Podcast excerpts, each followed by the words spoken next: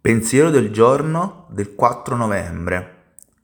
Non è facile ammettere che sono impotente di fronte alle mie emozioni.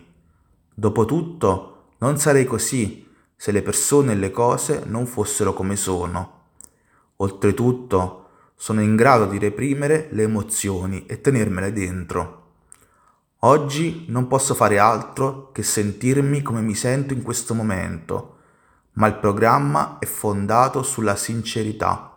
Devo ammettere che la mia rabbia dura troppo a lungo ed è troppo intensa, che la mia depressione è troppo profonda e paralizzante, che la mia paura è travolgente e onnipresente.